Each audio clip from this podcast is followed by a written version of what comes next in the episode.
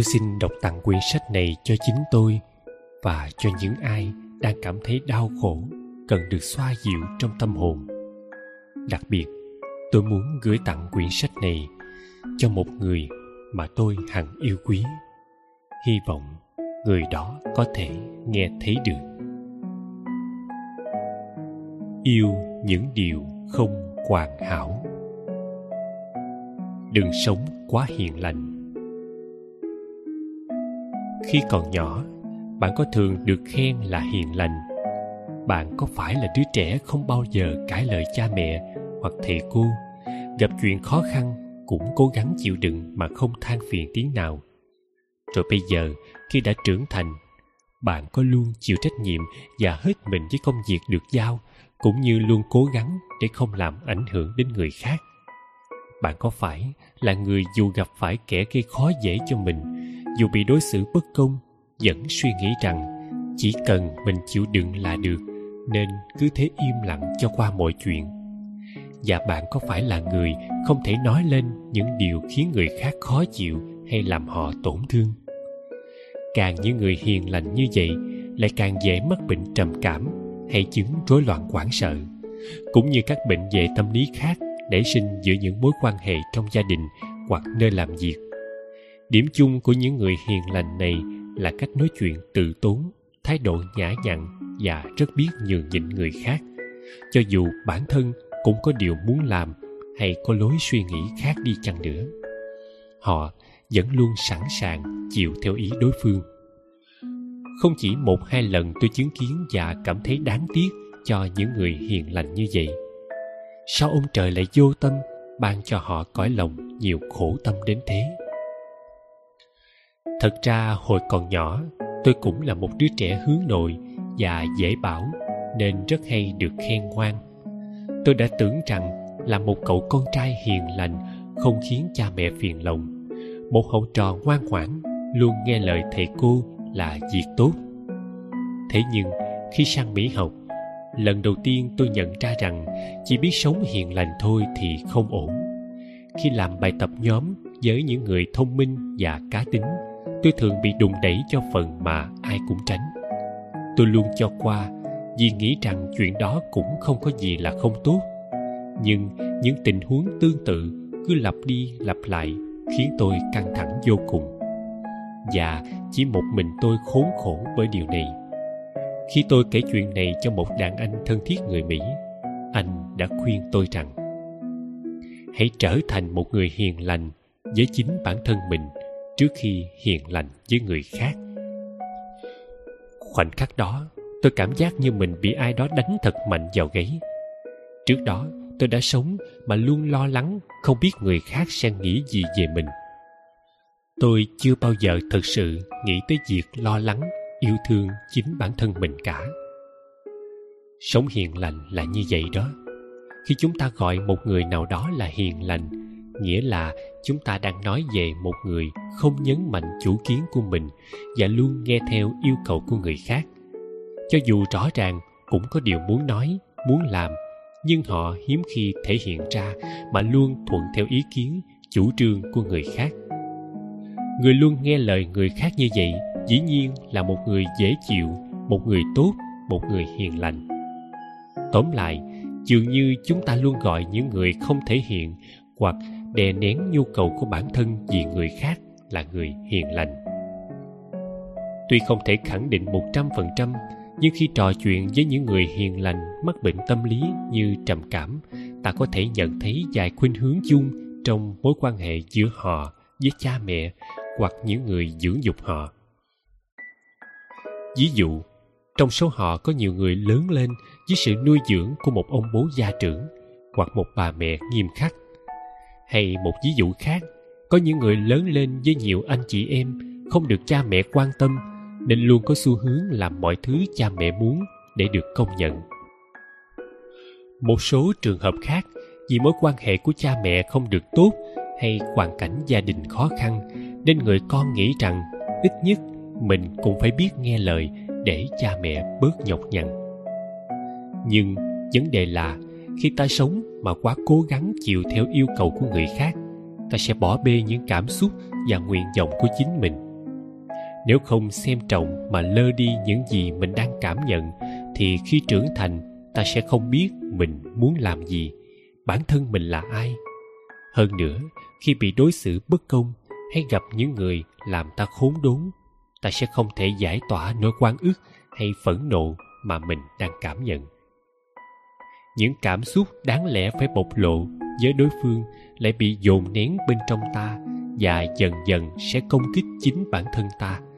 Và ta không khỏi tự hỏi, tại sao mình cứ như một kẻ ngốc, không biết nói chuyện thẳng thắn, cũng không biết nổi giận với người khác? Đầu tiên, bạn cần ghi nhớ điều này. Những cảm xúc mà ta đang cảm nhận không phải là những thứ dụng vặt có thể làm lơ. Ngược lại, chúng vô cùng quan trọng và luôn cần được quan tâm tới. Hơn nữa, những cảm xúc đó sẽ không biến mất dễ dàng cho dù ta có đè nén hay lờ chúng đi. Rất nhiều vấn đề về tâm lý nảy sinh bắt nguồn từ thói quen tự đè nén cảm xúc, khiến năng lượng của những cảm xúc bị đè nén không được giải phóng khỏi tâm trí một cách lành mạnh. Cảm xúc cũng giống như một dòng nước, nếu không chảy thoát sẽ ứ động lại một chỗ và bốc mùi khó chịu.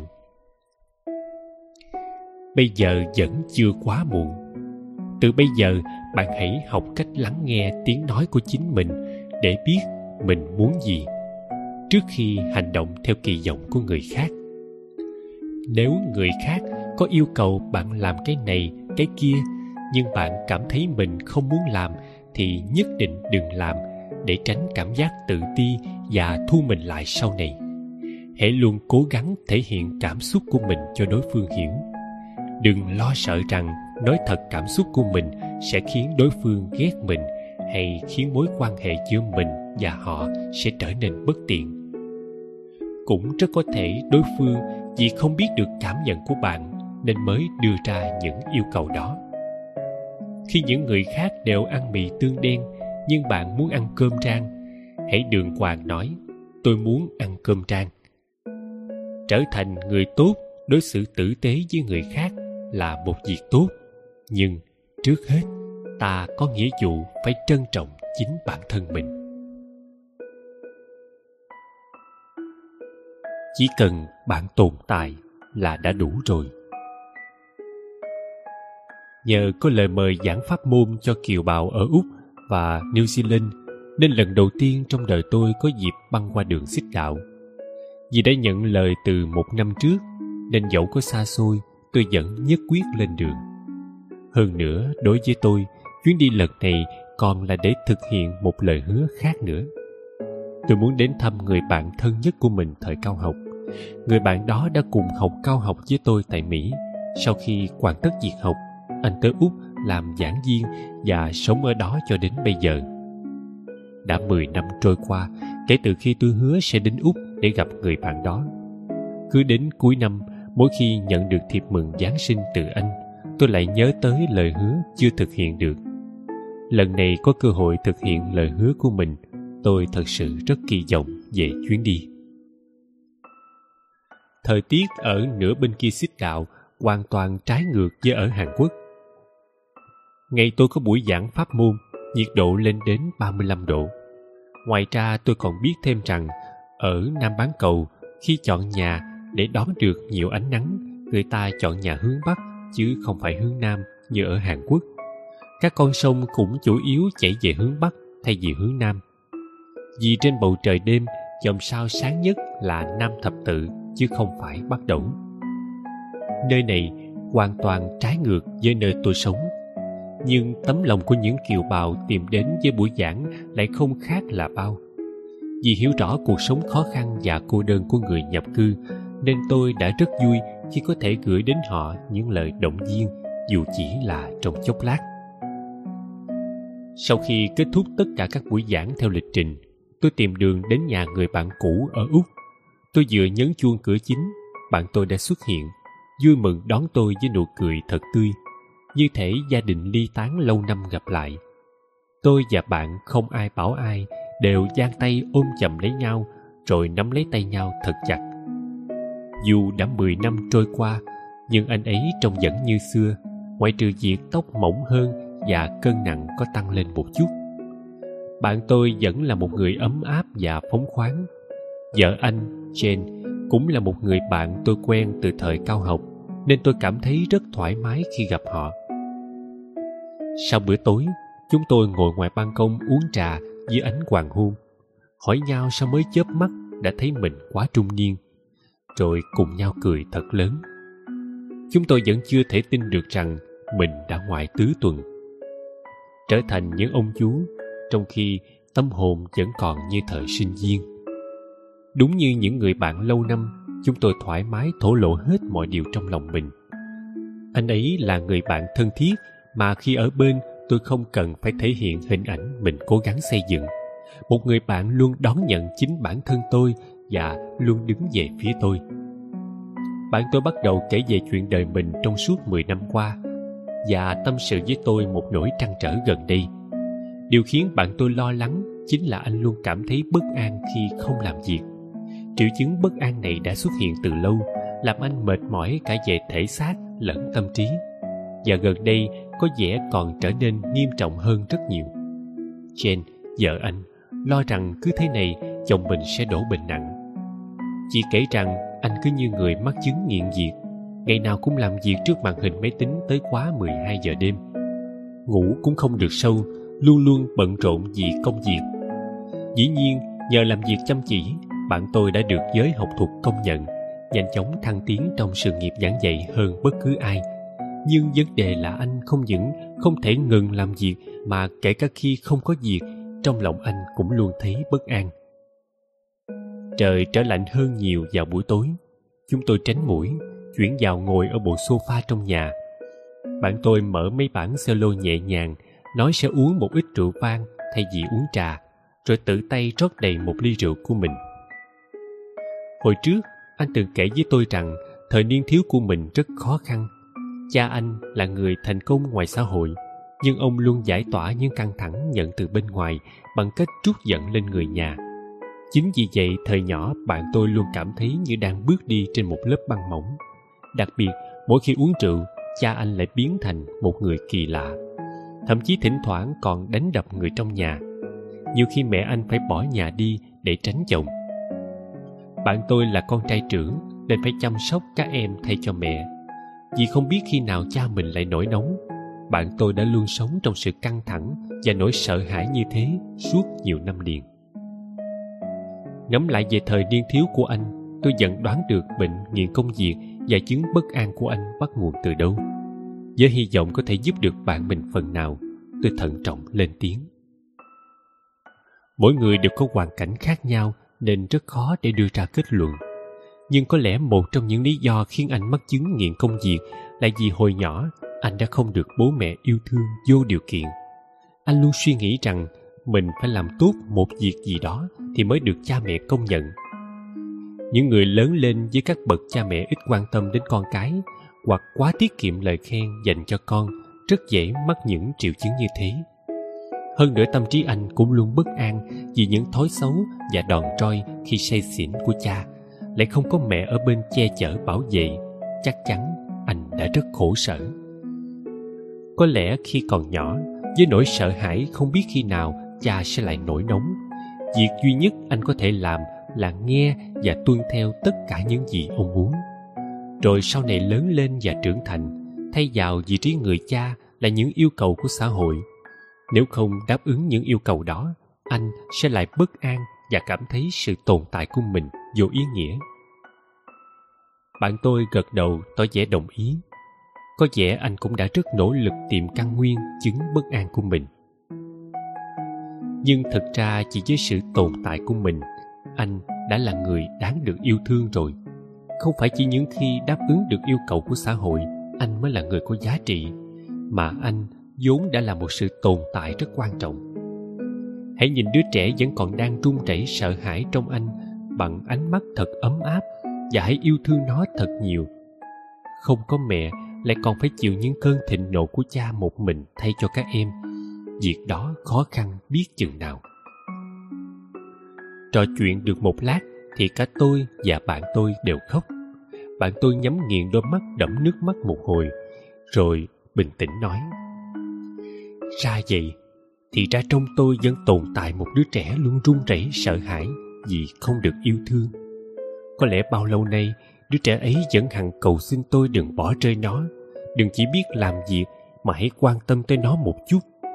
Suốt thời gian qua, tôi đã chỉ để ý đến ánh mắt của những người xung quanh mà bỏ quên đứa trẻ đáng thương bên trong mình. Vài ngày sau khi rời nhà bạn mình, tôi có để lại cho anh một lời nhắn. Anh giống như một người anh lớn đã giúp tôi vượt qua nhiều khó khăn trong khoảng thời gian chúng ta học cao học. Anh không biết tôi luôn cảm thấy biết ơn và vững lòng thế nào mỗi khi nghĩ đến tấm lòng ấm áp của anh đâu. Vậy nên, mong anh hãy luôn nhớ rằng, không cần anh làm gì vĩ đại, với tôi chỉ cần sự tồn tại của anh là đã đủ rồi. Điều nhỏ bé tôi nhận ra khi ở thiền phòng khác với khi mùa an cư mới bắt đầu vào cuối tháng 8. Đến tháng 9, khu chùa Bongam đã khá lạnh vào sáng sớm và ban đêm. Mùa an cư lần này đông hơn những lần khác. Có khoảng 100 vị sư tệ tựu chuyên tâm tu hành tại đây. Cứ 3 giờ sáng chúng tôi thức dậy, rửa mặt rồi cùng nhau hướng về pháp đường để hành lễ. Chỉ cần ngước nhìn lên mái hiên là có thể thấy vô số những ngôi sao lấp lánh khắp bầu trời đêm trong trẻo bầu không khí trong lành của núi Huy Giang và tiếng suối róc rách chảy quanh chùa giúp tâm trí tôi thức tỉnh trong khoảng không gian và thời gian ấy. Trong mùa an cư lần này, tôi nhận bổn phận kháng sàng trưởng. Kháng sàng là người có trách nhiệm chuẩn bị sao cho những món ăn do nhà bếp nấu được bày biện cẩn thận để không có bất kỳ sơ suất nào xảy ra trong lúc các nhà sư thực hiện nghi lễ bình bát cung dưỡng trong số bảy nhà sư nhận bổn phận kháng sàng, tôi là người có số năm tu hành lâu nhất, nên đã được giao chức kháng sàng trưởng. Tất cả các kháng sàng đều là những vị sư chăm chỉ và tốt tính, nên khi đến giờ làm bổn phận kháng sàng, chúng tôi luôn làm đúng phần việc mình được giao trong không khí hòa hợp, vui vẻ. Thế rồi một ngày nọ khi tất cả chúng tôi đang bận rộn chuẩn bị thức ăn cho nghi thức bình bát cung dưỡng một vị sư tiền bối gọi tôi ra, yêu cầu nhóm kháng sàng chúng tôi quét dọn bậc thang ở trước nhà bếp. Nghe vậy tôi đã cảm thấy rất khó hiểu, tại sao lại bắt nhóm kháng sàng làm công việc đó? Tự dưng tôi thấy giận vị tiền bối ấy, vì bắt chúng tôi làm cả công việc dọn dẹp, trong khi chúng tôi đang tất bật chuẩn bị thức ăn. Chắc chắn vị tiền bối ấy cũng hiểu rằng việc mình không muốn làm thì người khác cũng sẽ không muốn làm nếu tiền bối thấy khó chịu khi đi qua đi lại mấy bậc thang, sao không tự mình dọn dẹp mà lại đẩy công việc ấy sang cho những người đang bận rộn vì việc khác?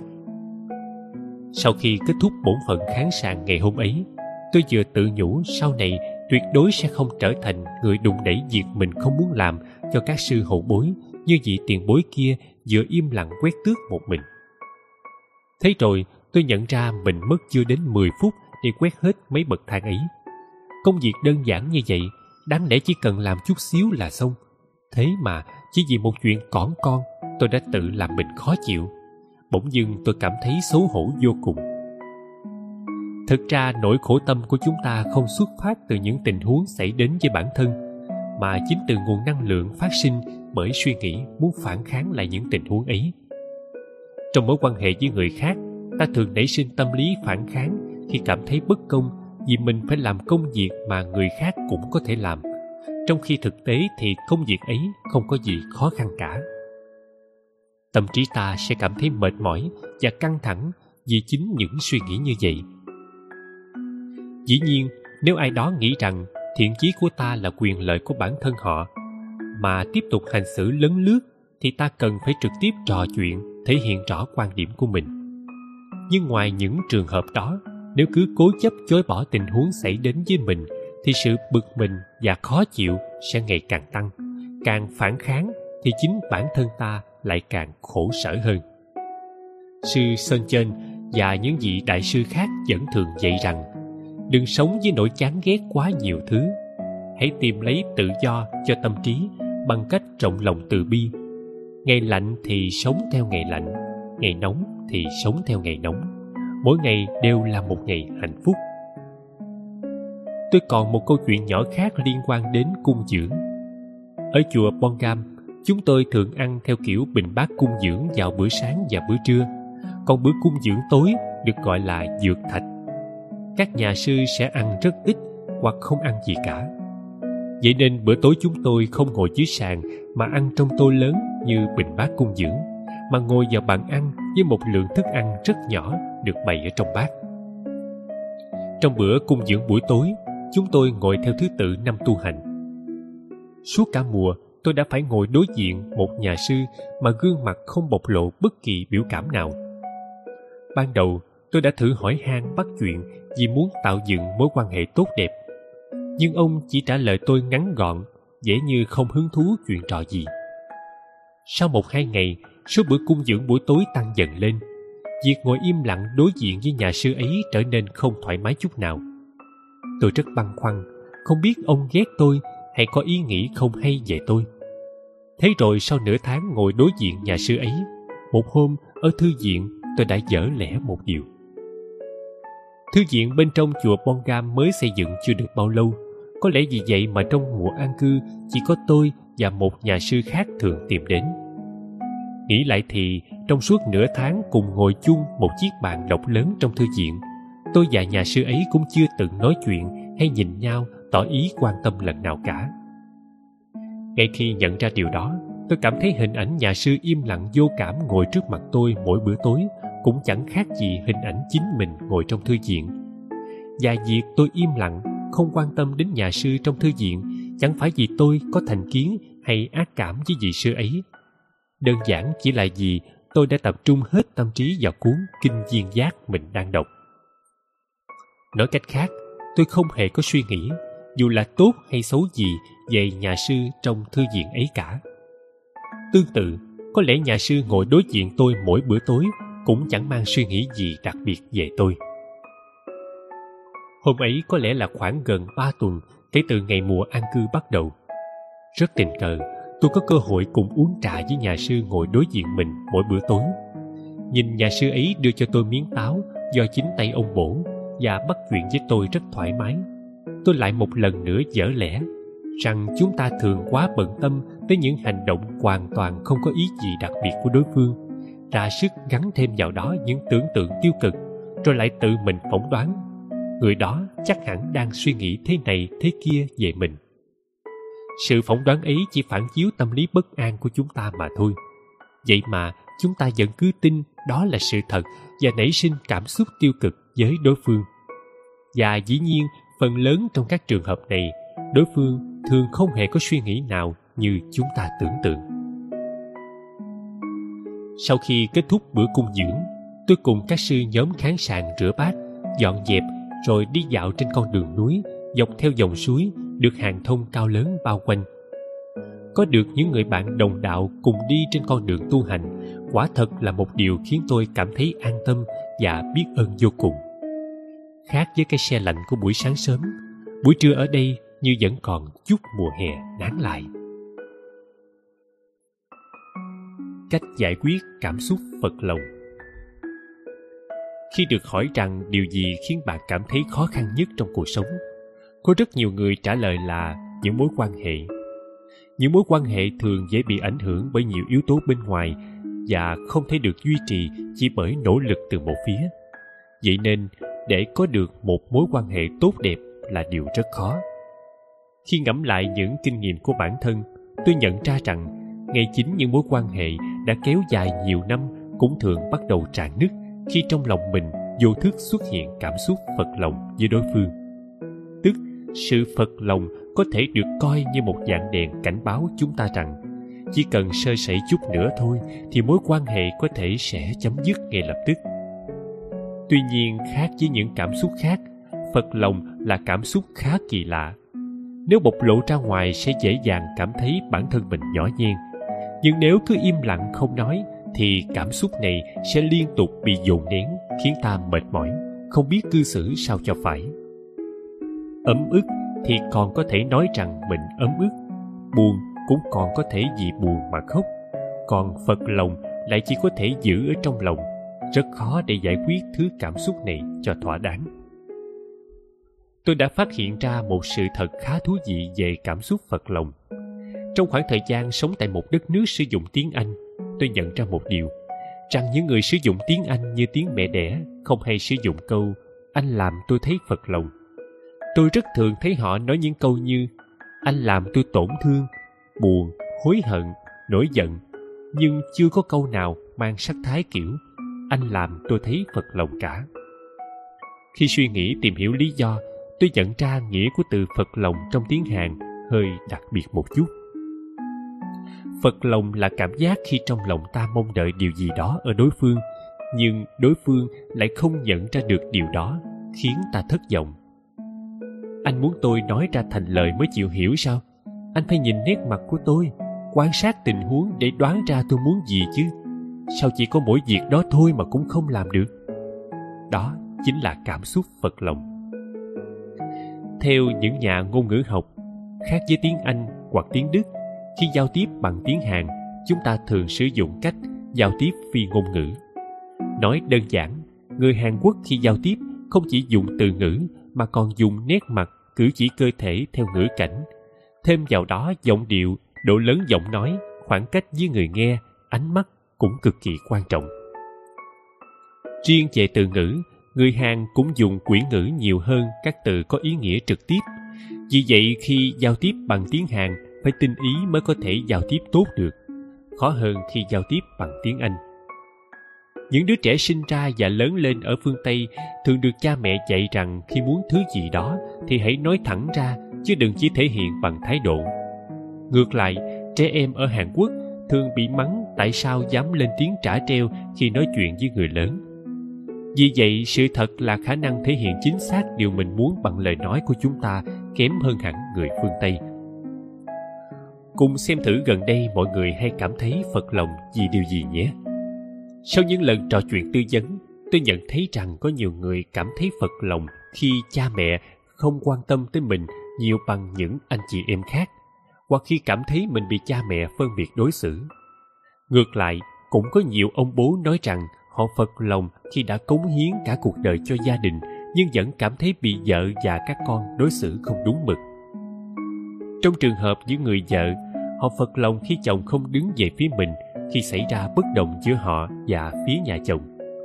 Những cặp đôi đang yêu nhau thì phật lòng khi người yêu trở nên lạnh nhạt. Đôi lúc hỏi còn không buồn lên tiếng trả lời, không còn quan tâm như thời mới yêu. Còn trong môi trường làm việc, người ta cảm thấy phật lòng khi dự án mình chuẩn bị ngày đêm bị cấp trên nghiễm nhiên giành công, hoặc khi bị đồng nghiệp, đàn em không tôn trọng. Thế nhưng, dẫu là người tinh ý đến mức nào đi chăng nữa cũng khó lòng đọc được ý muốn thực sự không bộc lộ ra bằng lời nói của đối phương. Chúng ta đâu thể luyện nổi tha tâm thông để đọc suy nghĩ của người khác. Làm sao chúng ta có thể luôn luôn hiểu đối phương muốn gì và làm theo điều mà họ muốn? Chính vì vậy, khi bạn cảm thấy phật lòng, dù là vì lý do gì đi nữa, đừng chỉ trách đối phương sao không chịu hiểu cho lòng mình, mà hãy trực tiếp trò chuyện với họ để giải tỏa cảm xúc này để giải tỏa bằng đối thoại. Bạn đừng dồn nén cảm xúc phật lòng ấy lâu ngày rồi mới bắt đầu nói chuyện. Mà hãy bộc lộ ngay từ khi cảm xúc ấy mới nhen nhóm. Có thể bạn sẽ cảm thấy khó khăn, không biết phải thể hiện cảm xúc ấy bằng lời thế nào. Nhưng thực ra chỉ cần bạn khéo léo một chút là sẽ ổn. Bởi lẽ chúng ta hầu như không bao giờ cố tình lên kế hoạch làm phật lòng ai đó cả. Nếu không thể hiện ra sớm cảm xúc này sẽ ngày càng dồn ứ, chồng chất. Đến khi đã muộn, thì cảm xúc đè nén bấy lâu sẽ bùng nổ, làm cả đối phương cũng như chính bản thân ta tổn thương. Chính vì vậy, khi cảm thấy phật lòng, bạn hãy cố gắng bày tỏ ngay, chứ đừng để lỡ cơ hội.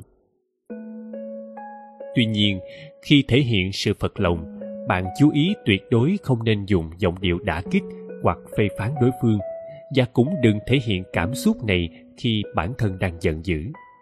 Hãy miêu tả những gì mình cảm nhận khi bạn đang trong trạng thái bình tĩnh.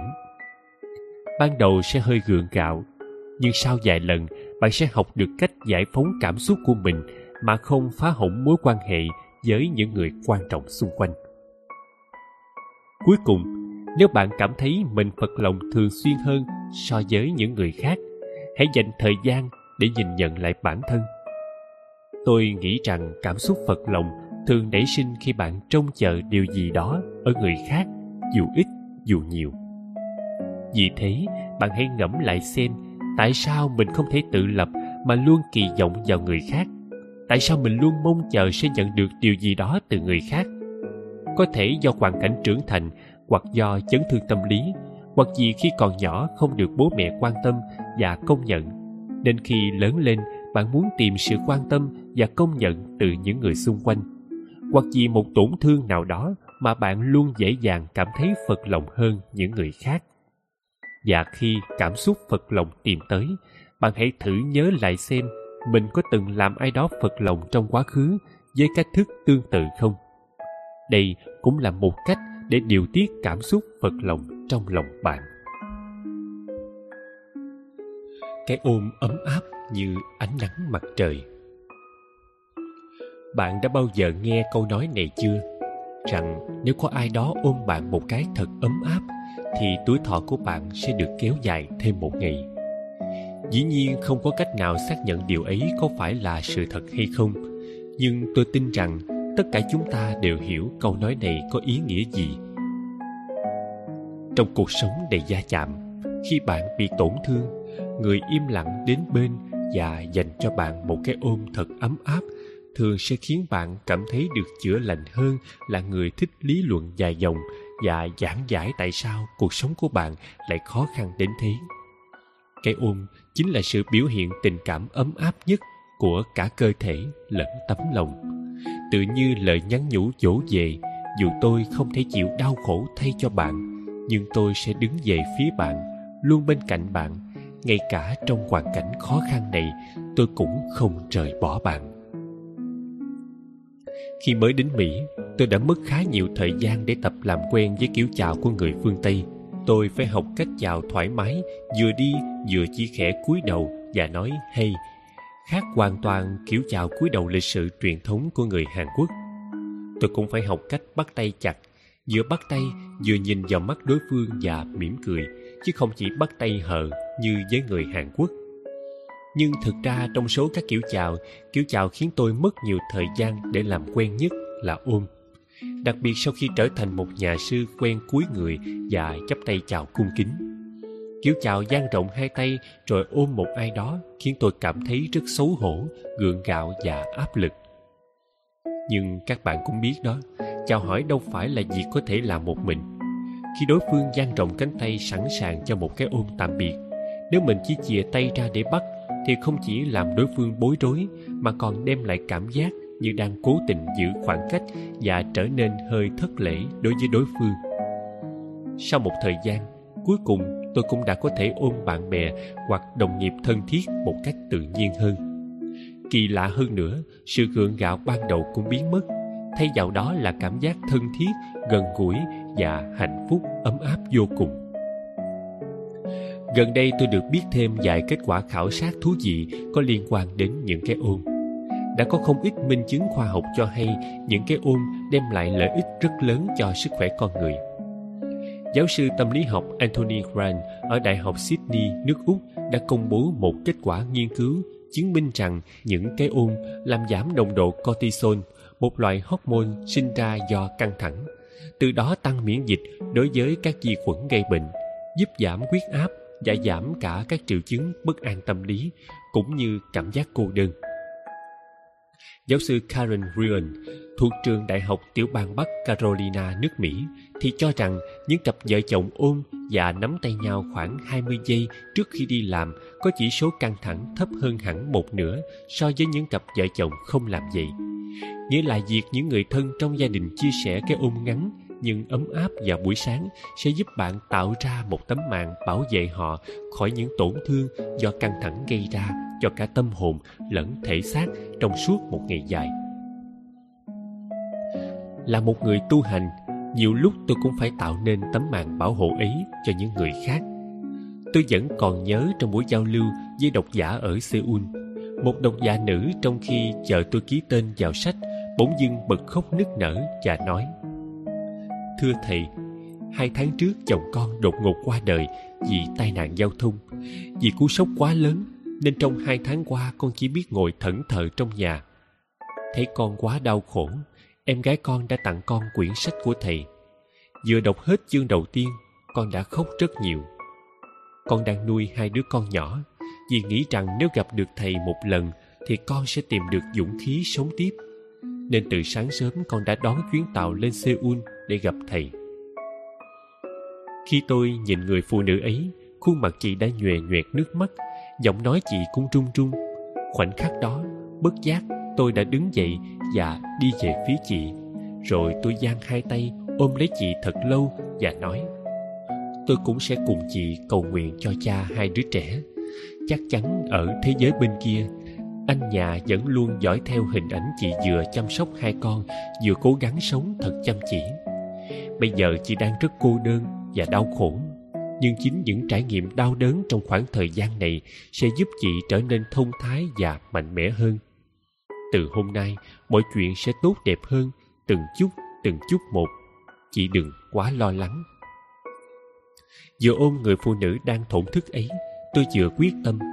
Dù bản thân còn nhiều thiếu sót, nhưng tôi sẽ cố gắng trở thành một nhà sư ấm áp như ánh mặt trời để có thể đem đến niềm an ủi và dũng khí cho nhiều người hơn nữa. Và bất kỳ lúc nào ai đó cần một cái ôm, tôi sẽ ôm họ không ngần ngại. Quý vị độc giả đang đọc những dòng chữ này, hãy thường xuyên dành cho những người thân trong gia đình hoặc bạn bè mình đang gặp khó khăn, những cái ôm ấm áp. Vì chưa biết chừng, chính nhờ những cái ôm ấy mà mạng sống của mỗi người chúng ta kéo dài hơn. Lắng nghe là một biểu hiện của tình yêu thương. Trong cuộc sống, chắc hẳn có những lúc bạn gặp khó khăn và muốn được sẻ chia cùng ai đó. Những lúc như thế, bạn thường tìm đến ai? Những người có năng lực và giỏi phán đoán hơn bạn hay những người biết lắng nghe câu chuyện của bạn? Tôi thường chọn tìm đến những người bạn ở vế thứ hai hơn dĩ nhiên khi trò chuyện với người có năng lực và giỏi phán đoán, họ sẽ giúp tôi chỉ ra vấn đề của mình một cách khách quan nhất. Nhưng khi thực sự gặp chuyện khó khăn, tôi vẫn cảm thấy thiếu thiếu hai phần trăm gì đó khi chỉ ngồi nghe những lời khuyên lý tính. Có thể vì khi gặp khó khăn, thay vì nghe những lời khuyên đúng đắn, tôi chỉ muốn có ai đó lắng nghe và hiểu cho tâm trạng của mình mà thôi. Đây là chuyện xảy ra hồi tôi đang dạy học tại một trường đại học ở mỹ tuy cảm thấy mình sống có ích và hạnh phúc khi dạy dỗ các sinh viên ở đây, nhưng cũng nhiều lúc tôi cảm thấy chuyện dạy học thật chẳng dễ dàng. Bên cạnh sự khác biệt về ngôn ngữ và văn hóa, trong số các sinh viên ở đây, đôi khi có vài bạn phản bác ý kiến của giáo sư một cách quá thẳng thắn, hoặc có vài bạn khác tạo cho tôi cảm giác họ không thực sự tập trung vào giờ học của tôi. Khi nhìn số ít sinh viên ấy, từ lúc nào không hay trong thâm tâm tôi bắt đầu dần làm ngơ họ. Những lúc như vậy tôi cảm thấy rất khó chịu, vì không có nỗi khổ tâm nào bằng việc người làm giáo sư cảm thấy ghét bỏ sinh viên chính mình dạy dỗ. Mỗi khi cảm giác đó xuất hiện, tôi lại cảm thấy khổ sở, khó chịu và muốn tìm tới một giáo sư tiền bối để tâm sự về vấn đề này. Tôi vừa muốn hỏi, chỉ có mình tôi gặp hoàn cảnh này hay những tiền bối khác cũng từng gặp chuyện tương tự? Và tôi cũng mong có ai đó sẽ dỗ về tâm trí đang rối bời của mình. Nhưng những lúc như thế, thay vì tìm đến vị tiền bối chuyên ngành triết học rất thông thái và giỏi nói chuyện mà tôi thân thiết hơn, tôi lại tìm đến vị giáo sư trước kia, từng là tu sĩ công giáo, người thường im lặng lắng nghe những lời tôi nói một cách bao dung. Khi ngẫm xem tại sao mình lại lựa chọn như thế, tôi nhận ra rằng việc có ai đó lắng nghe mình không đơn thuần chỉ là bản thân mình được lắng nghe. Tôi có thể cảm nhận được vị giáo sư ấy chấp nhận tôi với chính những gì tôi có và đem đến cho tôi nguồn năng lượng ấm áp thông qua từng biểu cảm khuôn mặt cùng giọng nói. Khi anh nhìn tôi với ánh mắt tập trung, không ngắt lời giữa chừng hay đổi chủ đề sang chuyện khác và để cho tôi nói hết những gì muốn nói, tôi cảm thấy lòng mình như được rộng mở. Những cảm xúc nặng nề mà tôi đã chịu đựng một mình cũng như tìm thấy lối thoát đáng tin cậy trong tâm hồn và dần dần lắng xuống tâm trạng tôi nhẹ nhõm hẳn. Chỉ cần có ai đó như một tấm gương soi tỏ, thấu hiểu những gì đang khiến ta mệt mỏi là đủ để đem tới cho ta nguồn an ủi to lớn. Không những thế, những đau khổ ta đang chịu đựng bỗng trở nên ý nghĩa hơn. Nếu người đang lắng nghe ta nói rằng họ đã từng gặp chuyện mà ta tưởng chỉ riêng mình gặp phải ta sẽ cảm thấy rằng đó là chuyện có thể xảy đến với bất kỳ ai và nhờ thế dễ dàng tiếp nhận hoàn cảnh hiện tại hơn. Lắng nghe chính là xuất phát điểm của sự đồng cảm và cũng là nền tảng của sự chữa lành. Là một nhà sư, đồng thời là một học giả, đã không ít lần tôi giảng pháp môn và những chủ đề khác trước nhiều người. Nhiều lúc tôi gặp những thính giả vui vẻ cười đáp lại chuyện đùa nhạt nhẽo của mình hoặc có những phản ứng khiến tôi hứng thú trong suốt buổi giảng. Ngược lại, cũng đôi khi tôi gặp những thính giả cứng nhắc, khiến bầu không khí trùng xuống. Dù nói cùng một nội dung, nếu không có phản ứng từ người nghe, người nói sẽ cảm thấy mất sức hơn bình thường gấp hai ba lần. Nhờ có những người chăm chú lắng nghe ta nói, như nghe tiếng nước bình đạm chảy, mà câu chuyện của ta sẽ trở nên thông suốt và bầu không khí cũng vui vẻ hơn. Ngược lại nếu đối phương chỉ như một bức tượng im lìm không phản ứng gì lời ta nói sẽ trở nên vô nghĩa. Và chính bản thân ta cũng bắt đầu thu mình lại. Bởi vậy chân thành lắng nghe người khác chính là cách bộc lộ sự quan tâm nhường nhịn và tình yêu thương cụ thể năng động nhất. Đã từng có lúc tôi thắc mắc không hiểu tại sao người ta sử dụng các mạng xã hội như Twitter, Facebook, Kakao Story bất kể ngày đêm như thế. Tôi đã không thể hiểu được lý do tại sao dù không ai bắt ép nhưng mọi người vẫn chia sẻ hình ảnh, suy nghĩ, những việc mình làm trong ngày với cả thế gian. Có lẽ vì chúng ta vẫn hằng mong sẽ có ai đó trên mạng lắng nghe câu chuyện của mình. Phải như vậy ta mới cảm thấy hành động của mình có ý nghĩa và sự tồn tại của mình có giá trị cảm giác mệt mỏi vì phải sống từng ngày từng ngày không chút ý nghĩa, nhưng phải đứng trên một sân khấu không khán giả, không ai quan tâm, cũng sẽ được xóa nhòa. Hãy nhìn xung quanh xem có người thân hay bạn bè nào của bạn đang gặp khó khăn hay không. Cho dù bạn không biết cách giải quyết những vấn đề của họ đi chăng nữa, họ cũng sẽ rất biết ơn nếu bạn thật lòng lắng nghe câu chuyện của họ. Gửi những bạn trẻ tôi yêu mến gửi những bạn trẻ tôi yêu mến. Mỗi khi nhìn bờ vai triểu nặng, nghe giọng nói không chút sức lực của các bạn, lòng ngực tôi như thắt lại. Ngày hôm nay các bạn thế nào? Có mệt mỏi cả về thể xác lẫn tinh thần không? Từ khi còn bé, chúng ta đã chẳng được dạy cách tận hưởng hiện tại, tận hưởng chính giây phút này. Mà không, có lẽ là chưa từng có ai cho phép chúng ta tận hưởng hiện tại cả giờ là lúc cần tập trung học hành. Tạm thời hãy gác cuộc sống con thật sự muốn sống sang một bên. Bỏ qua những ham muốn, cố đuổi theo tốc độ của thế gian. Dường như tất cả chúng ta đều chỉ được nghe những lời như thế. Dù có muốn hẹn hò, muốn học nhạc, học nhảy hay đi du lịch, chúng ta cũng luôn bị ngăn cản bởi câu, giờ là lúc tập trung học hành. Người đời bảo chúng ta rằng, đợi đến khi vào đại học rồi chơi cho thỏa thích ta bỏ cả thời niên thiếu đi giam mình trong thư viện và các trung tâm học thêm những mong đổ đại học. Đến khi đổ được vào đại học rồi, bạn thấy sao? Giờ lại là lúc chuẩn bị tìm việc làm, học để thi công chức, học để lấy đủ các loại chứng chỉ. Chẳng phải lại có thêm đủ các lý do khiến chúng ta tiếp tục tạm gác những điều mình muốn làm sang một bên hay sao? Chưa biết chừng, chúng ta đã ngày càng quen với việc hy sinh hiện tại để lo cho tương lai xem nó là câu trả lời duy nhất cho cuộc đời. Chưa biết chừng, chúng ta đang tự nhủ rằng gắn gượng, chịu đựng sống cuộc đời không phải của mình là chuyện đương nhiên.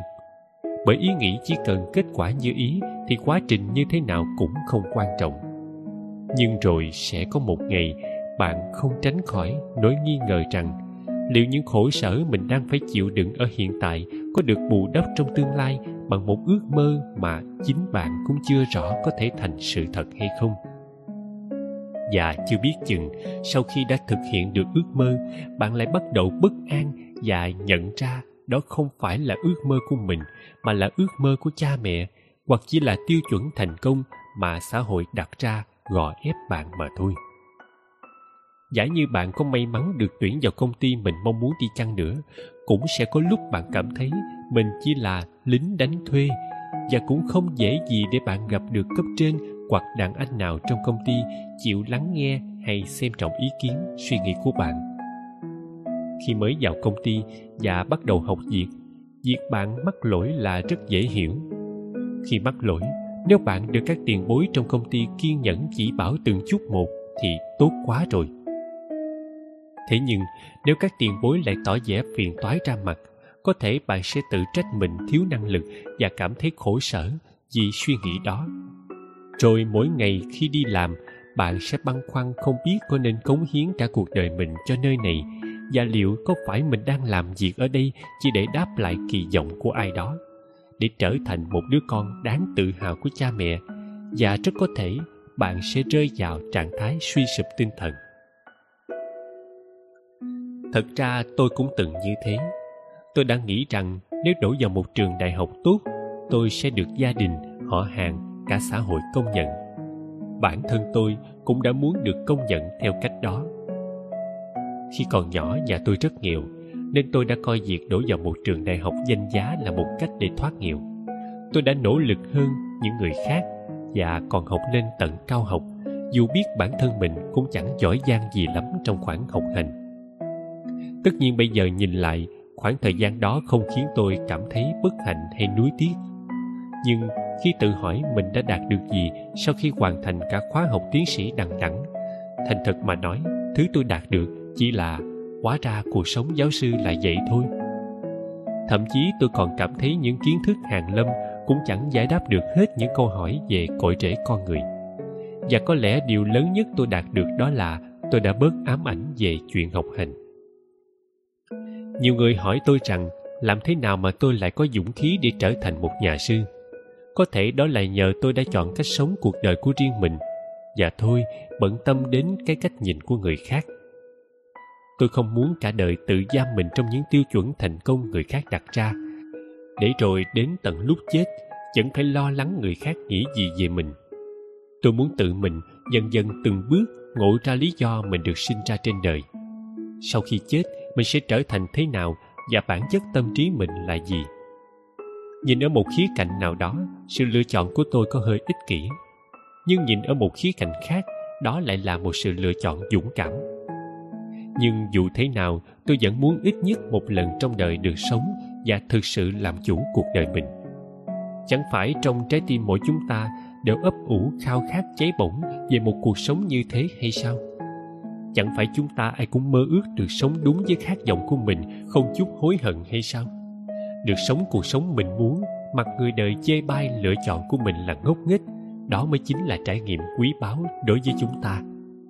Phải như thế, ta mới có thể đường hoàng tuyên bố với cả thế giới rằng ta đã yêu cuộc sống của mình đến chừng nào. Hỡi những bạn trẻ mà tôi yêu mến, các bạn hoàn toàn có thể sống cuộc sống các bạn mong muốn thay vì sống cuộc sống cha mẹ các bạn muốn.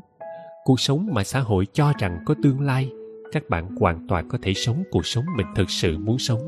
Cuộc sống mà các bạn cho rằng có ý nghĩa với bản thân mình.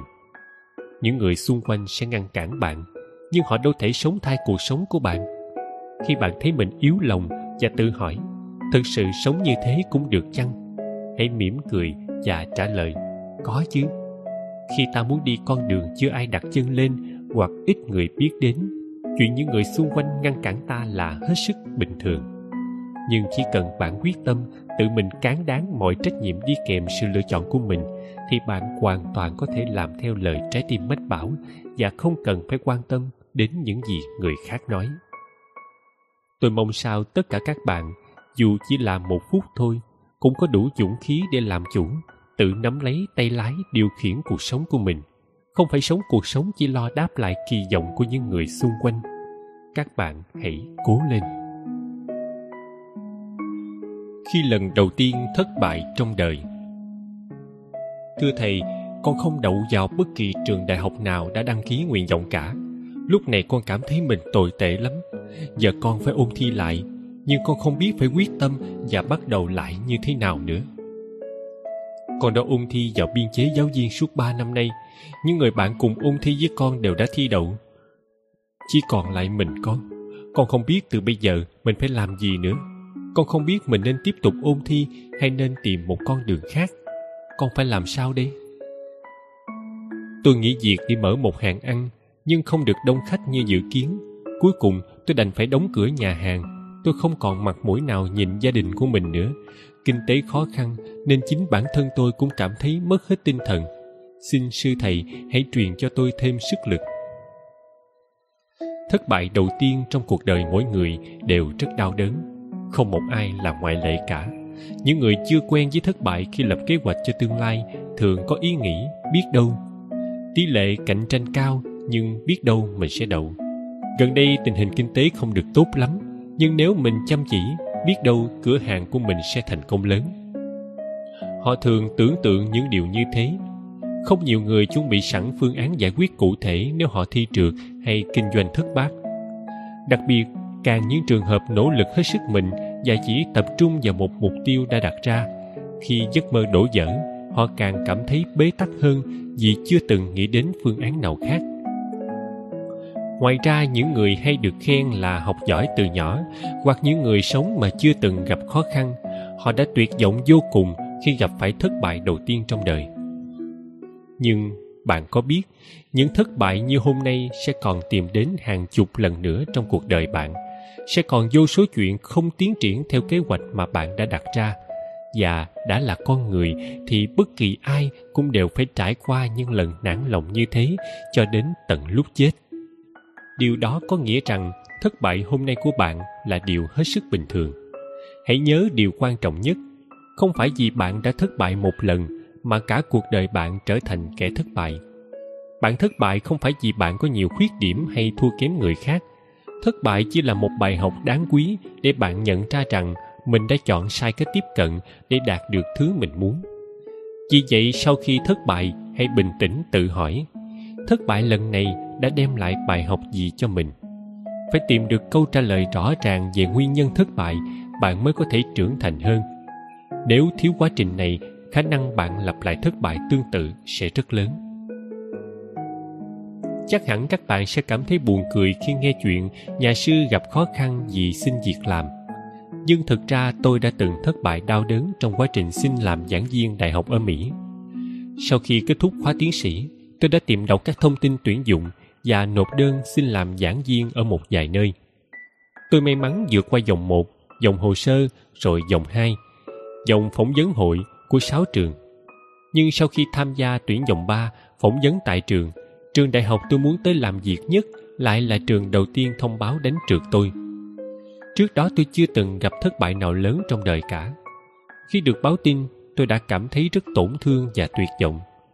Dù vẫn còn lịch hẹn phỏng vấn ở vài nơi nữa, nhưng khi ấy, nghĩ mình là kẻ thất bại, tôi bắt đầu nghi ngờ năng lực của bản thân và muốn bỏ cuộc ngay lập tức tôi chán trường và chỉ muốn ngủ dùi cả ngày. Vài hôm sau, một sáng tôi thức dậy từ rất sớm và dành thời gian ngẫm lại tại sao mình không được trường đại học ấy chọn. Trước đó tôi chỉ nghĩ rằng nếu tôi cho họ thấy hình ảnh tốt nhất của mình, tự khắc họ sẽ chọn tôi. Nhưng tôi đâu ngờ đó chính là một suy nghĩ quá đổi ngây thơ và sai lầm trường đại học ấy muốn ứng cử viên chứng tỏ mình là người có năng lực phù hợp nhất với yêu cầu của họ, chứ không phải người cho họ thấy sự cố gắng cùng hình ảnh tốt nhất của mình. Nghĩa là tôi đã quá thiếu sót trong việc tìm hiểu điều đối phương thực sự muốn. Khi lên kế hoạch cho việc gì đó, để kế hoạch thành công, ta cần đặt xuất phát điểm ở nhu cầu của đối phương, chứ không phải bản thân mình. Phải thông qua thất bại ấy, tôi mới nhận ra sự thật rằng mình đã quá coi nhẹ điều này. Sau lần đó khi đi phỏng vấn vòng ba tại các trường đại học khác, tôi bắt đầu tìm hiểu kỹ lưỡng xem các trường cần điều gì ở người mà họ sẽ tuyển làm giảng viên, và không lâu sau đó, tôi đã nhận được tin vui từ một trường. Có phải bạn đang cảm thấy đau khổ vì thi trượt đại học? Vậy thì đừng chỉ quyết tâm mơ hồ rằng chỉ cần mình chăm chỉ học hành là được, mà hãy tìm hiểu nguyên nhân cụ thể vì thói quen xấu nào mà thành tích học tập của bạn không tiến bộ có phải bạn đang mất phương hướng sau khi trượt kỳ thi công chức? Hãy thề trước mặt gia đình mình rằng bạn sẽ thử thi lại một lần nữa. Nếu vẫn không đậu, bạn sẽ tìm một hướng khác để đi. Khi bạn xác định đó là lần cuối cùng, bạn sẽ sống chết cố gắng vì điều đó.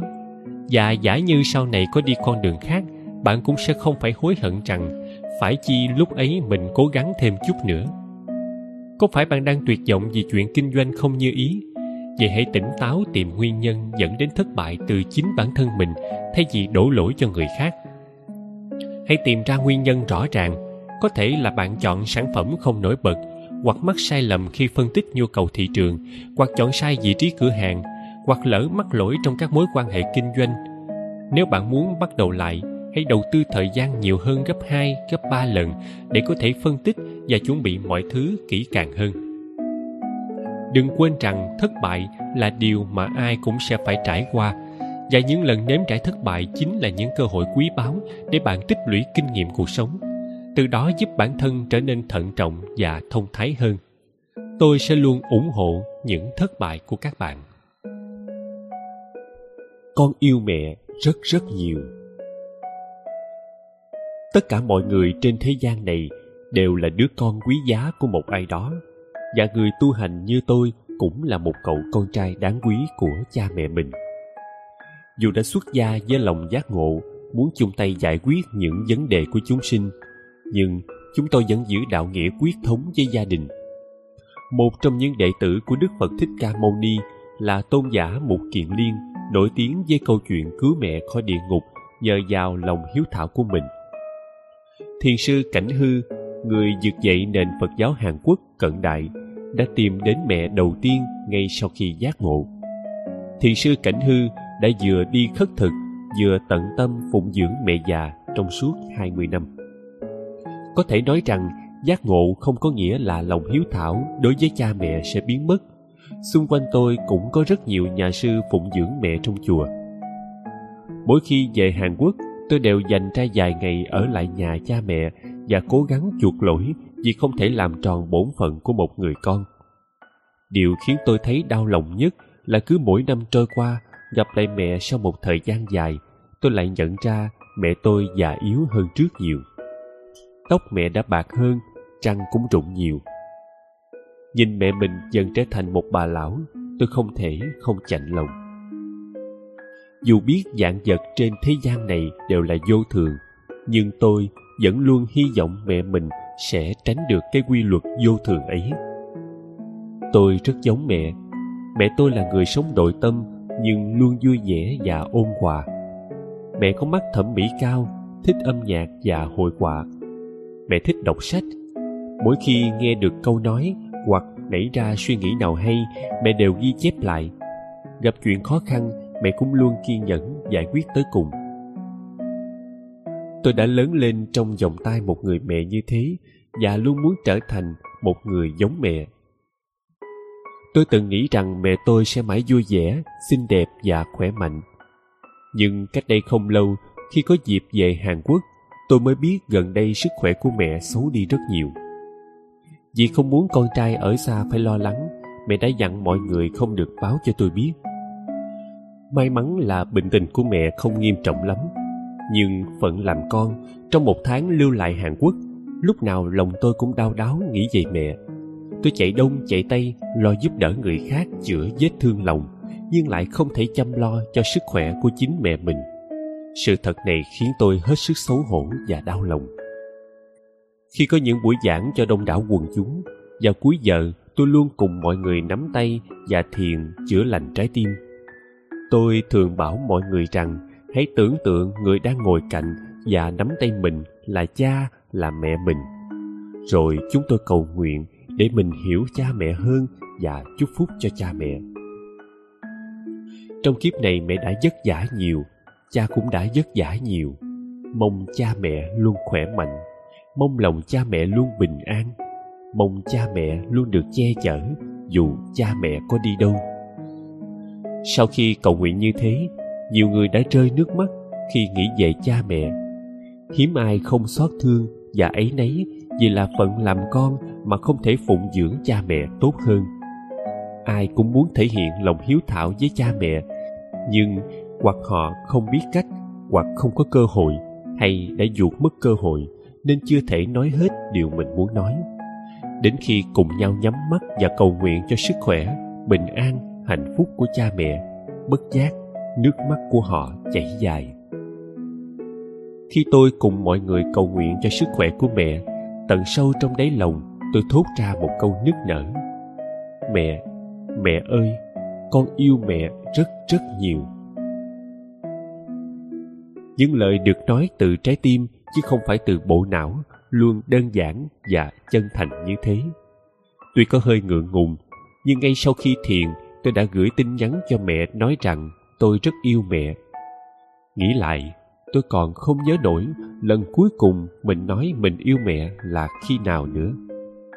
Và khi nhắn tin, tôi còn rất tự nhiên dùng từ eoma thay cho từ elmeomni sau này, tôi mới biết khi nhận được tin nhắn, mẹ đã khóc rất nhiều và mẹ đã quyết tâm sẽ khỏe mạnh trở lại vì tôi, con trai của mẹ.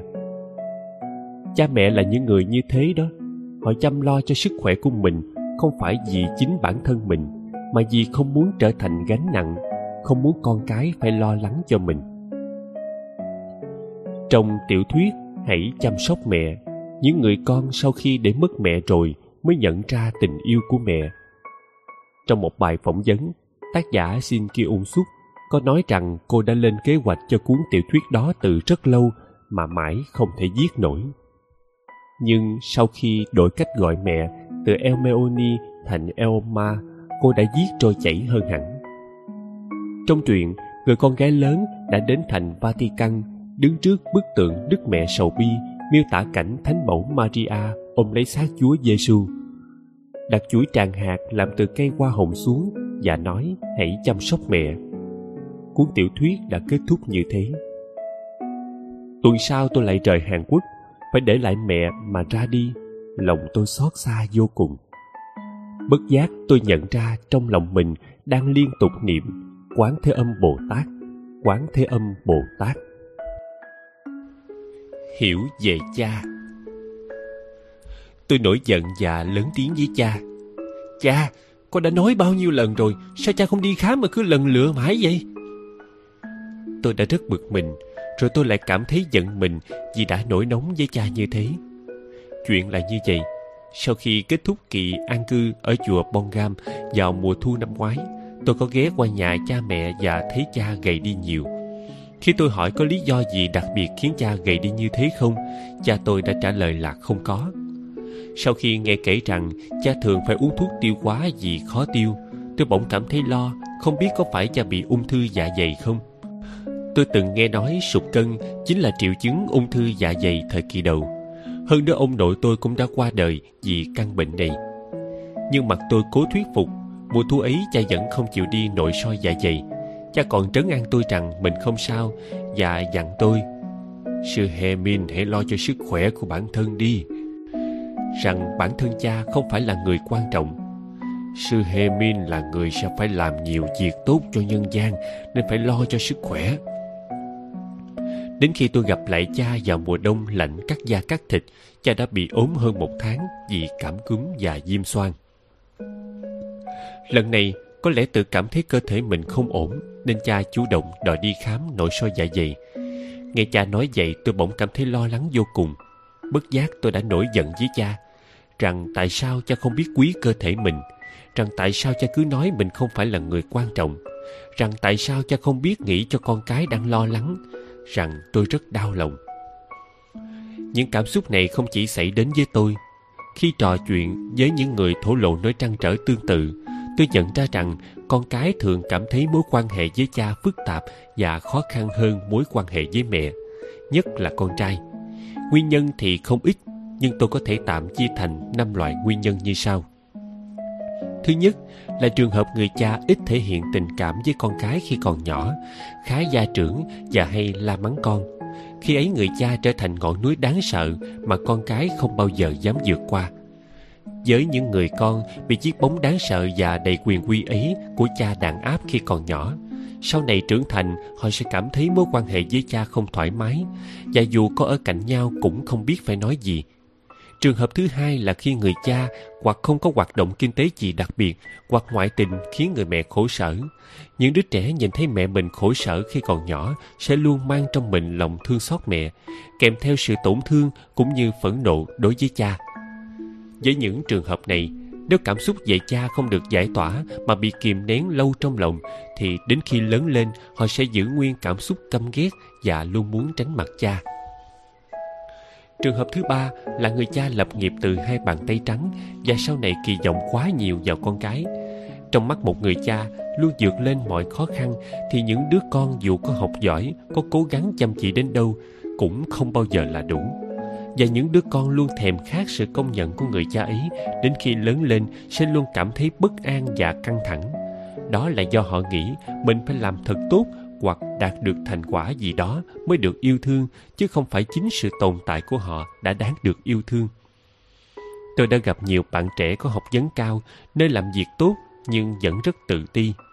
Khi trò chuyện với họ, tôi nhận ra họ thường thuộc trường hợp này. Trường hợp thứ tư thì ngược lại, đây là trường hợp những người con sinh ra trong gia đình bình thường, cực kỳ giỏi giang và đạt được thành công lớn trong xã hội. Không phải tất cả đều như vậy nhưng thường những người con trong trường hợp này ghét sự can thiệp của cha và dễ cảm thấy cha mình kém cỏi. Họ luôn cho rằng mình biết rõ những việc cần làm và có một tương lai sáng lạng. Còn cha mình thì không được như vậy. Và cuối cùng, trường hợp thứ năm là những người mất cha từ khi còn nhỏ. Những đứa trẻ mất cha từ khi còn nhỏ sẽ luôn nhớ về cha mình và luôn cảm thấy một gốc trống trải trong lòng. Đến khi trưởng thành chúng sẽ luôn nhớ về cha như một người hùng và thường bị hấp dẫn bởi những người thầy, người hướng dẫn giống như cha mình. Tôi đã rất muốn biết tại sao cha luôn nói rằng mình là người không quan trọng và tại sao cha không xem trọng cơ thể mình. Và tôi cố gắng ngắm nhìn cha thật kỹ, giống như tôi vẫn luôn làm khi nói chuyện với người khác để hiểu được đối phương. Đó là lần đầu tiên tôi nhìn cha như một người bình thường, chứ không phải là cha của mình và rồi tôi nhìn thấy một đứa trẻ không nhận được tình yêu thương và sự quan tâm từ ông nội tôi. Cha tôi là con trai thứ và luôn mang theo ký ức đau buồn từ thời chiến tranh triều tiên. Khi ông nội chỉ dẫn con trai cả, tức bác của tôi, đi tị nạn trước, bỏ lại vợ và đứa con nhỏ. Những món ngon và quý như trứng tráng ông cũng chỉ dành cho con trai cả. Ông nội tôi cũng giống như hầu hết những người thời đó, gia trưởng và cộc lốc, không hay thể hiện tình cảm đứa trẻ luôn bị cái bóng của cha và anh trai che khuất, chưa bao giờ cảm nhận được bản thân mình quan trọng như thế nào. Đứa trẻ luôn nhường nhịn và quan tâm người khác, kể cả với những người thân trong gia đình. Đến khi đã trở thành một ông lão vẫn nghĩ rằng mình chỉ là người bình thường, người không quan trọng. Đột nhiên tôi cảm thấy mắt mình cay cay. Sau khi nội soi dạ dày, cha đã gọi cho tôi may mắn thay, cha báo rằng dạ dày ông chưa từng đến mức bị ung thư. Sau đó cha ngập ngừng một lúc rồi đột nhiên nói, cha yêu con con trai à. Đó là lần đầu tiên tôi nghe câu ấy từ cha. Trong khoảnh khắc, lòng tôi bỗng nóng bừng. Tôi muốn gửi lời đến cha, người đang đọc những dòng này. Cha, con cũng yêu cha, và con cũng rất cảm ơn cha đã nuôi con thành một người luôn tự tin và lạc quan như thế này khi gặp người khó có thể tha thứ. Trong cuộc sống sẽ có lúc bạn gặp phải những người tưởng chừng không thể nào tha thứ được. Dù biết rằng tha thứ sẽ tốt hơn là sống mà cứ canh cánh lòng ghét bỏ và phẫn nộ. Nhưng thực tế làm đâu có dễ như nói. Làm sao có thể dễ dàng tha thứ cho người đã phỉ báng, lăng mạ mình và khiến mình tổn thương kia chứ? Sẽ có lúc bạn cảm thấy những vết thương trong lòng quá sâu, cả cơ thể và tinh thần đều kiệt quệ.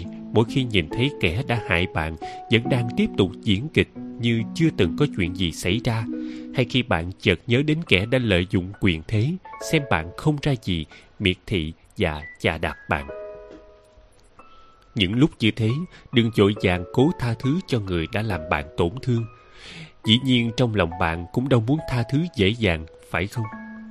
Thực ra, bước đầu tiên để chữa lành vết thương sâu trong lòng chính là thừa nhận cơn phẫn nộ đang trào dâng trong bạn. Khi vết thương càng sâu, cảm xúc oán hận và phẫn nộ hướng về người đã gây ra vết thương là loại cảm xúc sáng suốt nhất, giúp cái tôi đã bị tổn thương tự đứng lên bảo vệ mình và rõ ranh giới với đối phương. Cơn phẫn nộ có vai trò như một bức tường trắng. Nó giữ nhiệm vụ này cho đến khi vết thương của bạn khép miệng và dần hồi phục nếu bạn cố tự thuyết phục bản thân rũ bỏ cơn phẫn nộ ấy, chưa biết chừng đối phương sẽ càng được thể mà mang đến một vết thương khác cho bạn. Tuy nhiên sẽ có một vấn đề khác, nếu bạn đã mang trong mình vết thương từ rất lâu, nhưng vẫn dậm chân tại chỗ, liên tục nhớ về nó và tự nhốt mình trong cái khung của người bị hại. Càng nhớ về những ký ức đau thương, bạn sẽ càng thấy chán ghét chính bản thân mình vì không có sức lực để kháng cự và chỉ biết nhận đòn như kẻ ngốc. Và bạn sẽ mãi dãy dùng trong quá khứ u ám với cơn thịnh nộ mà để ruột mất hiện tại. Thường những lúc như thế, cho dù bộ óc ta có quyết tâm tha thứ và quên đi quá khứ, thì trái tim vẫn không dễ dàng mở ra. Hơn nữa, vì chúng ta chưa từng được dạy cụ thể phải tha thứ như thế nào, nên trái tim và bộ óc hành xử hoàn toàn trái ngược nhau, càng khiến ta đau khổ cuối tuần vừa rồi, vào tối chủ nhật, sau một thời gian dài, tôi đã gặp lại người bạn học mà tôi từng rất thân. Người bạn ấy nói rằng gần đây anh mới biết chuyện tôi xuất gia, và có lẽ vì lâu nay chúng tôi chỉ tập trung vào cuộc sống riêng của mỗi người, nên ban đầu cuộc nói chuyện có hơi gượng gạo. Nhưng chẳng mấy chốc, chúng tôi đã trở lại như thời xưa, trò chuyện rất vui vẻ. Bạn tôi thổi nhỏ gia cảnh cũng khó khăn như tôi, nhưng anh luôn là người chăm chỉ hơn bất kỳ ai khác khi ấy, anh không chỉ học giỏi mà chơi thể thao cũng giỏi. Giờ học nhạc cũng rất tập trung. Hơn nữa còn là người có năng lực lãnh đạo tốt nhất trong lớp. Sau khi tốt nghiệp một trường đại học danh giá, bạn tôi bắt đầu làm việc và tích lũy kinh nghiệm tại một công ty lớn. Hiện anh đang chuẩn bị mở công ty của riêng mình. Có thể nói, anh là trường hợp thành công được nhiều người xung quanh công nhận. Sau bữa tối đột nhiên, người bạn ấy thổ lộ với tôi như đã chờ cơ hội từ lâu lắm rồi. Sư hemin à sư hãy giúp tôi. Dạo gần đây tôi thấy trong lòng trầu rĩ, cũng không muốn trò chuyện cùng ai. Tự nhiên thấy mệt mỏi lắm. Người bạn đã sống rất chăm chỉ và thành đạt đang ngồi trước mặt tôi, hai vai triểu nặng, vẻ mặt anh rất giống vẻ mặt của cậu bé ngày xưa. Vì tôi cũng biết rõ gia cảnh khi xưa của bạn mình, nên thận trọng hỏi từ nhỏ đến giờ anh luôn cố gắng sống rất chăm chỉ. Tại sao lại vậy? Ban đầu bạn tôi nói về nghĩa vụ của người gánh vác gia đình, sau đó câu chuyện chuyển về thời thơ ấu. Thật ra sư cũng biết đó, hoàn cảnh nhà tôi có chút khó khăn. Nếu không chăm chỉ, tôi sợ mẹ sẽ phải chịu khổ cả đời. Nghe vậy tôi hỏi tiếp, có thật là chỉ vậy thôi không? Đơn giản chỉ là anh muốn giúp mẹ sống an nhàn thôi sao? Ngay sau đó mặt bạn tôi tối sầm lại. Có thể thấy rõ anh đang rất bối rối. Thật ra tôi đã từng rất ghét bác gái. Bác ấy luôn coi thường mẹ tôi vì mẹ nghèo và không được học hành đến nơi đến chốn. Nên từ nhỏ tôi đã muốn học giỏi hơn các anh em họ và chứng tỏ cho họ thấy tôi có thể thành công. Thì ra là vậy. Nhìn bác gái coi thường mẹ chắc đã khiến anh tổn thương rất nhiều. Nếu là tôi hẳn tôi cũng sẽ ghét người bác gái ấy lắm. Nào, bây giờ anh hãy làm theo lời tôi. Hãy tưởng tượng mẹ anh và người bác gái từng khiến anh tổn thương hồi nhỏ đang đứng trước mặt mình. Hãy trở về làm đứa trẻ bị tổn thương khi còn nhỏ và nói hết những điều anh muốn nói với bác gái mình. Đừng nói những lời cao thượng người trưởng thành hay nói, mà hãy dùng từ ngữ của một đứa trẻ 10 tuổi. Hãy tạm gác lại những tiêu chuẩn đạo đức. Hãy nói những điều mình muốn nói, những lời đang dâng trào trong lòng anh hãy nói thẳng hết ra. Chính cảm xúc phẫn nộ và oán ghét sẽ kéo quyết tâm tha thứ từ trên đầu xuống trái tim bạn. Đừng phủ nhận sự phẫn nộ và oán ghét chân trào trong bạn mỗi khi nghĩ đến người đó. Cũng đừng tự đắm mình trong những cảm xúc ấy mà sống. Hãy chấp nhận và theo dõi những cảm xúc của mình. Để làm được điều đó, bước đầu tiên, bạn cần phải đối diện với những cảm xúc oán ghét mình đã tự đè nén bấy lâu nay.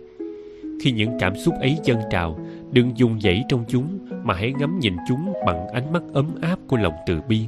Xem năng lượng của niềm quán ghét ấy sẽ hiển hiện với hình hài nào bên trong bạn. Hãy theo dõi cảm xúc của mình như người mẹ dõi theo cảm xúc của đứa con, và điều kỳ diệu sẽ xảy ra. Khi ngắm nhìn cơn phẫn nộ và nỗi quán ghét trong mình, bạn sẽ nhìn thấy cảm xúc nằm sâu bên trong chúng, lộ ra từng chút từng chút một, như khi ta bóc vỏ hành tây. Với cá nhân tôi bên dưới cơn phẫn nộ của mình, tôi cảm nhận được nỗi buồn và sự đau khổ. Và khi tiếp tục nhìn ngắm kỹ với ánh mắt từ bi độ lượng, tôi đã nhận ra bắt sâu dưới gốc rễ của cơn phẫn nộ ấy chính là nỗi cô đơn và sợ hãi những cuộc đoạn tuyệt. Cứ như thế, khi bạn ngắm nhìn cảm xúc của mình với ánh mắt từ bi, trái tim đã đóng băng của bạn sẽ dần tan chảy và bắt đầu rộng mở sau đó, dẫn với ánh mắt từ bi ấy, hãy ngắm nhìn chính người đã làm bạn tổn thương. Hãy nhìn xem đối phương mang trong mình nỗi đau gì mà khiến họ đối xử với bạn như thế. Tuy nhiên, điều này không có nghĩa là những lỗi lầm họ gây ra cho bạn sẽ được xí xóa, cũng như không có nghĩa là bạn sẽ phải tha thứ cho họ. Mục đích của sự tha thứ là tự tháo bỏ những xiềng xích đang trói buộc cảm xúc của bạn vào những tổn thương trong quá khứ. Tức ta tha thứ không phải vì đối phương, mà vì ta muốn trở nên tự do, hoàn toàn thoát khỏi những đau đớn và ấm ức bên trong mình. Để đạt được sự tự do ấy, việc hiểu đối phương đóng vai trò quyết định. Khi bạn mở lòng mình và quan sát đối phương, bạn sẽ bất ngờ vì nhìn thấy những điều trước kia bạn không hề cảm nhận được. Ví dụ như người hay làm bạn tổn thương thực ra là một người cũng đã phải chịu nhiều tổn thương khi còn nhỏ dưới vỏ bọc hay xem thường bạn là một linh hồn từng bị người khác khinh thường vì ngoại hình, học lực, gia cảnh. Khi khám phá ra những sự thật sâu kín ấy, bạn sẽ cảm thấy thanh thản hơn. Bạn sẽ hiểu rằng ai cũng có những nỗi đau không khác gì mình. Và nỗi đau trong bạn sẽ dần biến thành sự từ bi hướng tới chính bản thân bạn và tất cả mọi người trên thế gian này. Khi nghe tôi khuyên hãy để những tiếng nói bên trong thoát ra ngoài sau một hồi im lặng, bạn tôi bắt đầu hướng vào khoảng không. Vừa gào lớn vừa bộc lộ cơn giận dữ đã phải đè nén suốt bấy lâu nay. Rồi anh gục đầu vào vai tôi và khóc nức nở như một đứa trẻ. Tôi cũng khóc theo. Bạn tôi đã phải chịu đựng biết bao nhiêu, đã đau đớn biết nhường nào. Sau khi khóc một hồi lâu, bạn tôi bình tĩnh lại và nói, thì ra là vậy. Lý do tôi dùng vậy cố gắng sống chính là vì muốn trả thù bác gái mặt khác cũng muốn được bà công nhận. Nhưng sau khi bác gái tôi đột ngột qua đời vào năm ngoái, mục tiêu ấy biến mất, nên lòng tôi mới trống trải như thế này. Vài ngày sau tôi nhận được email của bạn mình. Bạn tôi gửi lời cảm ơn và nói rằng anh đã nhẹ lòng và thanh thản hơn rất nhiều. Anh còn nói thêm rằng, phải đến lúc này tôi mới có thể tha thứ và quên được bác gái. Sau khi về nhà tôi đã làm như sư hemin nói. Thử suy nghĩ xem bác gái tôi đã chịu đựng nỗi đau gì, rồi tôi nhận ra bác cũng đã phải sống một cuộc đời bất hạnh. Tôi nghe nói bác trai là người thành đạt, nhưng hay ngoại tình, còn bác gái phải sống ràng buộc với gia đình nhà chồng. Tôi nghĩ rằng nếu bác gái có cuộc sống hạnh phúc thì bà đã không đối xử với mẹ của tôi như thế. Từ bây giờ, tôi cũng sẽ làm quà với quá khứ, từng khiến tôi đau khổ và sống cuộc đời của riêng mình bên trong mỗi chúng ta không chỉ có giận dữ, ganh ghét, buồn đau, cô đơn và sợ hãi, mà còn luôn ẩn chứa ánh mắt của lòng từ bi ấm áp, luôn dõi theo những cảm xúc ấy nữa. Tôi cầu mong rằng mỗi khi gặp người mà bạn nghĩ rằng không thể nào tha thứ, và vì họ mà bạn cảm thấy cuộc sống của mình quá khó khăn, bạn sẽ bắt gặp ánh mắt của lòng từ bi luôn hiện hữu bên trong mình. Thưa sư thầy, lòng con quá u sầu đã là con người, ai cũng sẽ có lúc cảm thấy u uất chỉ khác nhau ở chỗ thường xuyên hay không mà thôi. Nếu trong cuộc sống chúng ta chỉ toàn gặp chuyện vui thì tốt biết mấy. Nhưng như sinh lão bệnh tử đã được định sẵn luôn đi cùng nhau, mỗi khi có chuyện buồn hay khó khăn ập đến, dĩ nhiên ta không thể không cảm thấy u uất chẳng nói đâu xa ngay với tôi đây, cảm xúc u uất cũng giống như một vị khách thường tìm đến khi tôi ngỡ mình đã quên khi tôi thất vọng vì đã nỗ lực hết mình, nhưng kết quả không như mong đợi. Khi tôi gặp phải những hiểu lầm, va chạm trong mối quan hệ với người khác mà không thể làm gì. Khi tôi nhận ra người khác đang đặt điều nói sai về mình, những lúc như thế, cảm xúc u uất lại ùa đến. Hoặc khi người tôi tin tưởng phản bội tôi, hay khi tôi cảm thấy không còn chút hy vọng nào thoát khỏi tình huống khó khăn mình đang gặp phải, vị khách u uất này lại lạnh lùng đến gõ cửa trái tim tôi với những người tìm đến trường học chữa lành trái tim trong tình trạng trầm cảm kéo dài, chứ không chỉ ở mức độ đôi khi cảm thấy u uất như tôi. Tôi luôn khuyên họ đến các bệnh viện chuyên khoa trước. Đặc biệt với những người có suy nghĩ muốn tự tử hoặc những trường hợp gần như mất ngủ lâu ngày, việc tìm đến các bác sĩ chuyên khoa để được tư vấn là hết sức cần thiết. Cũng có một số người đến nhờ chúng tôi tư vấn trên phương diện tâm lý học phật giáo muốn được đưa ra lời khuyên nên làm gì khi rơi vào trạng thái u uất, dù họ không mắc các triệu chứng trầm cảm nghiêm trọng. Họ muốn biết tình trạng u sầu ấy có những đặc tính gì và nên có thái độ như thế nào khi bản thân trở nên u sầu như vậy. Họ muốn nghe những lời an ủi từ chúng tôi.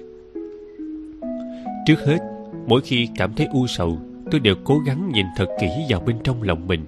Nhờ làm vậy, tôi đã phát hiện ra một số điểm đặc biệt nổi bật đầu tiên, năng lượng làm nảy sinh và duy trì tâm trạng u uất chính là nguồn năng lượng từ những suy nghĩ lặp đi lặp lại của chính bản thân chúng ta. Nghĩa là tâm trạng hoặc cảm xúc sẽ thay đổi tùy theo việc chúng ta có suy nghĩ gì. Nếu ta suy nghĩ tích cực thì những cảm xúc tích cực sẽ xuất hiện. Ngược lại, nếu suy nghĩ tiêu cực thì chúng ta sẽ bị cảm xúc tiêu cực xâm chiếm và nếu chúng ta kiềm chế, không liên tục ném những bó củi được hình thành từ những suy nghĩ u uất vào lò lửa trong lòng mình, thì chẳng bao lâu những cảm xúc u uất ấy cũng sẽ biến mất. Tóm lại, để có thể hiểu được cảm xúc u uất, chúng ta cần hiểu được suy nghĩ. Nguyên nhân chính gây ra cảm xúc này. Suy nghĩ là một loại quan điểm do tâm hồn tạo ra, phản ứng về những tình huống xảy ra bên trong và bên ngoài cơ thể người ta nói rằng mỗi ngày con người có đến 17.000 suy nghĩ. Xét về nội dung thì suy nghĩ thường được tạo nên từ những ký ức của quá khứ và sẽ nối nhau xuất hiện như những quân domino. Nhưng chúng ta lại hầu như không nhận thức được về những suy nghĩ đó, hoàn toàn đắm chìm vào chúng và để tâm trạng mình trôi theo hướng suy nghĩ kéo đi. Chúng ta là người tạo ra suy nghĩ, nhưng chủ cách bị đảo lộn từ đó suy nghĩ sai khiến tâm trạng chúng ta, chứ không phải tâm trạng chúng ta điều khiển suy nghĩ nữa. Hơn nữa, suy nghĩ liên tục xuất hiện và biến mất trong vô thức, nên đôi khi chúng ta không thể phân biệt được những suy nghĩ ấy là sự thật hay chỉ đơn thuần là những quan điểm xuất phát từ cái nhìn cá nhân. Và chúng ta luôn dễ tin vào tất cả những suy nghĩ xuất hiện trong tâm trí mình, dù có thể chúng không đúng với hiện thực. Chúng ta đã tìm hiểu về bản chất của suy nghĩ Vậy bây giờ chỉ cần quyết tâm là được. Thứ nhất, tôi hy vọng mọi người luôn nhớ rằng khi suy nghĩ u uất xuất hiện, nó chỉ là một đám mây nhỏ bay ngang qua bầu trời nội tâm mà thôi, chứ không phải cả cuộc đời chúng ta đều u ám như suy nghĩ đó. Có nhiều vấn đề tâm lý nảy sinh, có nhiều vấn đề tâm lý nảy sinh vì chúng ta coi những suy nghĩ nảy ra trong đầu và bản thân mình là một. Tuy nhiên, suy nghĩ là thứ sinh ra rồi biến mất trong giây lát giữa các tình huống thay đổi liên tục khi có suy nghĩ hoặc cảm xúc u uất xuất hiện, hãy lùi lại một bước và bình thản tự nhủ. Ai chà, lại có một đám mây u ám xuất hiện rồi đây. Như vậy, những suy nghĩ u uất sẽ không được duy trì, và khi cháy hết nguyên liệu, chúng sẽ tự động dừng lại. Nếu liên tục bám lấy những suy nghĩ xuất hiện không ngừng và đồng nhất nó với bản thân mình, chúng ta sẽ rơi vào dũng lầy trầm cảm.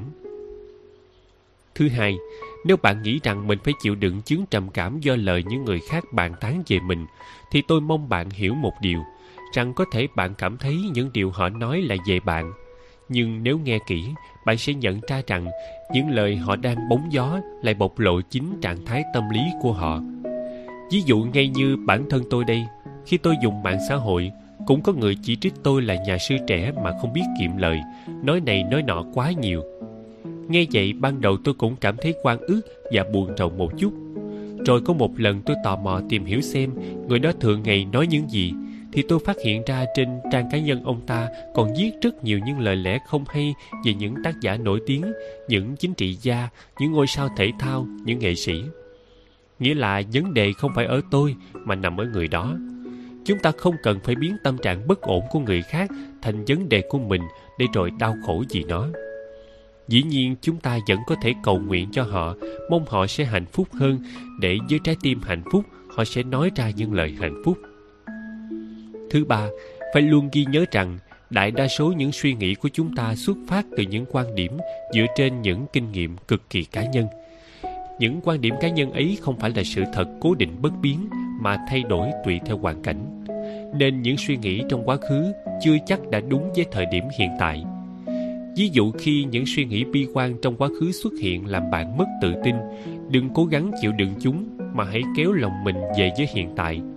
Đặc biệt, nếu bạn có thể biến chúng thành hơi thở là tốt hơn cả. Hơi thở luôn ở trong hiện tại. Khi bạn cảm nhận được hơi thở đi ra và đi vào bên trong mình, bạn sẽ thấy thanh thản hơn và cơ thể cũng sẽ thoải mái hơn.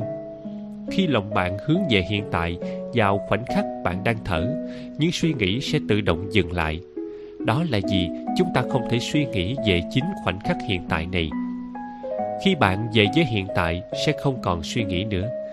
Để kiểm chứng, bạn hãy thử tạm đặt cuốn sách này xuống và hít thở thật sâu rồi cảm nhận trong ba phút. Chỉ cần tập trung vào hơi thở, tâm trạng u uất của bạn sẽ nhẹ đi rất nhiều.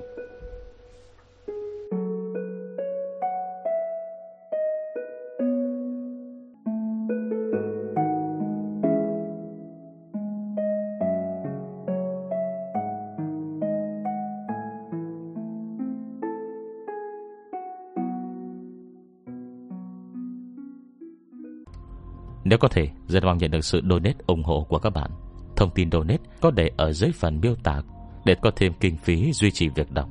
Xin cảm ơn các bạn rất nhiều. Xin chào và hẹn gặp lại.